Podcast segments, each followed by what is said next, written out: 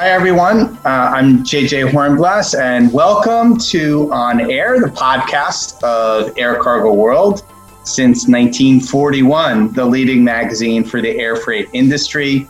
Uh, I'm the publisher of Air Cargo World, and I'm so pleased to, to join Karen Livingston, who's the editor of Air Cargo World. Hi, Karen. Hi, JJ. Uh, this is the weekly wrap uh, for what's happening in air cargo for the week of July 13.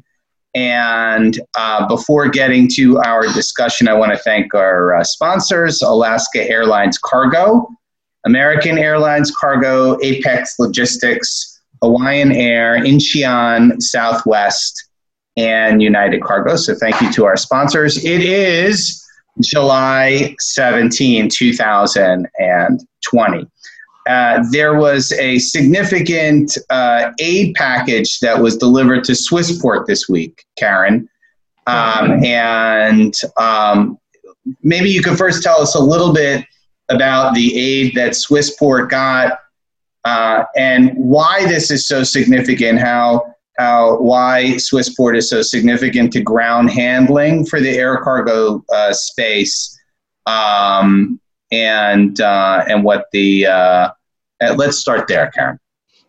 Yeah, so Swissport is, of course, a Swiss company, uh, but they do have a, a, pretty large U.S. operation. And uh, the 170 million in aid funding they received uh, is from the U.S. government uh, from an aid package uh, intended to support aviation during the COVID-19 pandemic and to avoid layoffs. Um, so uh, this this aid that they've received uh, specifically will support their U.S. payroll, uh, and uh, it is it is a pretty large package. Uh, they're not the only. Uh, they're definitely not the only air cargo operator or aviation provider who who's received a package like this, and some of the passenger airlines have received larger packages. But on the air cargo side, this is pretty uh, pretty substantial. And that kind of reflects uh, the size of you know some of the larger ground handling operations.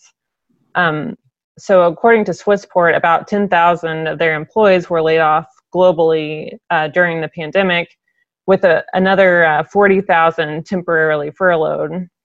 And so uh, they've since brought back about 5000 of those employees. Uh, but this this aid package should uh, should give some support to their to their U.S. operations and hopefully uh, prevent uh, additional layoffs. Although they they did tell us that you know a lot of that depends on the overall state of the industry, which is really uh, difficult to to predict what's going to happen at this stage. I mean, the ground handling is so you're you're not doing air cargo without ample ground handling services, and there and Swissport is uh, is I, I, believe the largest uh, ground handler in the world. Uh, yeah, they're certainly one of the largest. Uh, they're uh, they're definitely among the t- the top handlers, and yeah, you're you're right that uh, you know at every airport, if if an airline isn't handling their own cargo, then they need to hire someone to do that. And with Swissport having operations all all over the world, they have uh, I, I, believe they had more than 60,000 employees uh, before the pandemic began. So that, that really puts that 40,000 number of furloughed employees into perspective. Um, I mean, what when you look at that number, I mean, what does that say to you about kind of layoffs throughout, or the potential for layoffs throughout aviation? Uh, you know, that seems it seems like a big number to me, Karen. Yeah, uh, it certainly is. It's building up to a big number. Um, so a lot of the major carriers, including in the U.S., have have announced plans to initiate layoffs. Uh, many of those carriers have have also received aid that that bars them from laying off employees uh, for a certain amount of time. Uh, I think that is set to expire in October, which is when many of these airlines have said they will have to begin initiating layoffs if no additional uh, aid packages are are extended. And um, kind of to that point, uh, Air Cargo World also this week, uh, alongside the the Swissport story, has launched uh, a larger industry layoff tracker. So we so we're looking to keep track of the overall layoffs in the industry, not just in the U.S. but uh, but around the world. So certainly, if you uh, if you if you read that story, you can access the layoff tracker at aircargoworld.com. Right, exactly. Um, the there was interesting news out of Airbridge Cargo um, that they had uh, secured a, a, a, charter arrangement to fly for Alibaba's logistics arm. Um, and, you know, that was, it's one route. It's the Hong Kong Madrid route that they're flying and and of course Airbridge is uh, a subsidiary of Volga Volga Dnepr and uh, of Russia. Um, is you know they are they are um, pushing a lot of charter flights at this point. point, and uh, where do they rank kind of globally in terms of consumption of of charter flights? I mean, is this this 1,260 charter flights for 2020 on behalf of Alibaba? This has got to rank among the the the, the largest number uh, of charter flights for uh, one particular enterprise, right, Karen? Uh, I mean, it's definitely substantial. A lot of the charter flights that we've covered so far this year have been for the transport of personal protective equipment related to the pandemic. Um, but e-commerce has also seen a huge increase um, as people, you know, who aren't are either aren't able, aren't allowed due to lockdowns, or aren't willing to go out to brick and mortar retail stores, mm-hmm. uh, or shopping at home instead. And so uh, that seems to be what's driving uh, the you know the pretty extensive uh, charter arrangements that Cainiao is is making right now uh, on behalf of Alibaba. Uh, so you would, I mean, considering the the growth rate, I, I, I, saw that there's a pretty significant growth rate at Alibaba, just like other e-commerce providers. I mean, w- would you think that the number of charters in 2020 are going to have to go up even uh, higher for Cainiao? Uh, I mean, it's really hard to say, especially as right now, uh, you know, typically Cainiao has its really large season around 11 11 and Singles Day shopping, which is uh, fast approaching. Yeah, it's, it's coming up and it's really not clear what that will look like. Um, of course, with, you know, the layoffs we just discussed, uh, people may be less willing to spend as much this holiday mm-hmm. season but on the other hand you know people are wanting to support the economy. People are still needing to shop for things. And so it's it seems very possible that we'll continue to see these um, you know these charter flights maybe even accelerate uh, toward peak season. Are there other uh, i mean uh, are there other uh, carriers that, that are particularly oriented towards the 11-11 singles day shopping spree as it is? Well, uh, I mean, on that note, Volga Dnepr Group is kind of the leader. Uh, this uh, mm-hmm. the arrangement with uh, Volga Dnepr Group actually predates the pandemic. Uh, they signed a, an, an agreement with Alibaba back in December 2018 and so this this kind of arrangement you know has been in the works for a while but certainly the pandemic has accelerated it substantially and really increased uh, the demand for um, for cross-border cross-border air freight shipments uh, on behalf of Cainiao.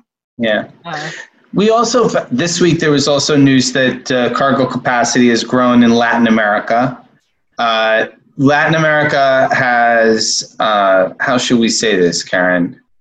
Has been the most hard, the hardest hit region in the world uh, uh, vis-a-vis cargo um, and cargo traffic. I think that's fair to say.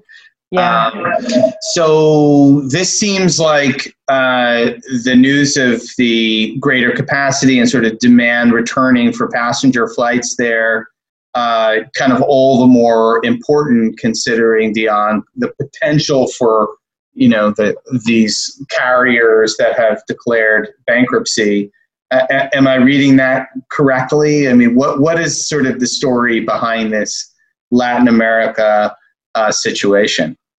Yeah, so Latin America and the airlines there as well um, was hit uh, particularly hard by you know a lot of the lockdowns and the decrease in passenger traffic. Um, so far, uh, LATAM Airlines Group, Avianca, and Aeromexico have all filed for Chapter 11 bankruptcy in the U.S. and and plan to reorganize. And they've all said that they'll, you know, continue operating these cargo flights and what passenger flights they can uh, during the reorganization. But uh, many of the countries are still under lockdown. Um, of course, the Americas have been hit pretty hard by the pandemic, and so a lot of travel restrictions uh, remain in place here and in, in Latin America. So uh, it is a, a good sign that we're starting to see some increase in cargo capacity. Uh, some of the major American carriers are also, you know, they they had canceled uh, routes that they were operating to Latin America, and those are beginning to recover somewhat. And then with LATAM Cargo, they they've continued operating their uh, their freighter fleet as well. Mm-hmm. But uh, certainly, um, American carriers tend to operate fewer freighters outside of the, the major integrators than in some regions like um, Europe and the Middle East. So that's certainly had a, a pretty negative impact on operations in the region. And uh, you know the the demand is there, especially for for perishable shipments. Uh, mm-hmm. This is a big time for perishables, and you know in the Americas, summer is here, so hopefully we'll start to see some ca- capacity returning beyond you know these early signs that it may be coming back. So you think that? Do you think that the lack of you know main deck freighters from the U.S. side of the equation kind of almost like bodes well for the Latin American carriers that this might be kind of a way to bootstrap them out of this this particularly bad situation? Uh, it's certainly a benefit to those carriers that you know that that do have freighters they can operate, but also a lot of you know the Latin American carriers and the North American carriers have been operating the passenger freighters, so passenger planes and cargo only service. So, but of course, that's not as economically uh, advantageous as a as a full freighter operation. So uh, it should benefit those carriers, and I believe it has been. But the passenger the passenger impact has really had a negative, you know, negative side to that. Right. Okay. So, Karen, what are you uh, what are you uh, working on for next week? Well, next week uh, we have the publication of of two feature stories planned. So, uh, I think first up we'll have a look at how uh, customs and regulatory issues have been uh, affecting the shipment of personal protective equipment from China. Uh, it's it's had you know some pretty substantial effects on some of the shipments and has contributed to kind of the slow uh, distribution of PPE in some cases. Uh, and then we'll also take a look at how the pandemic is is impacting e-commerce, which of course, as you know, as we kind of mentioned earlier in the in the Alibaba story, uh, people staying at home, you know, they still want to shop, and so. Really, uh, I haven't noticed chain, from my home. yeah, the supply chain has really shifted. Uh, there's been a big shift in uh, from you know a much larger share of, of B2B shipments are now moving B2C, and that that has a whole host of implications for the supply chain. Yeah, yeah. I, you also have, uh, you know, with everyone working from home, there's a certain amount of you know business uh, supplies that are kind of now going to uh, residential offices, as it were. So there's there's also that. All right, so we're looking forward to that. Thanks, Karen, uh, and I want to thank everyone for uh, joining us uh, um, at, on the On Air podcast. Uh, we'd love to hear from you, so please be sure to rate rate us uh, on whatever podcast uh, platform you use. And as always, please uh, visit us uh, at aircargoworld.com, where we'll have a whole host of uh, good information and insights available to you. Uh, again, thanks everyone for, for joining us, and we'll see you next time.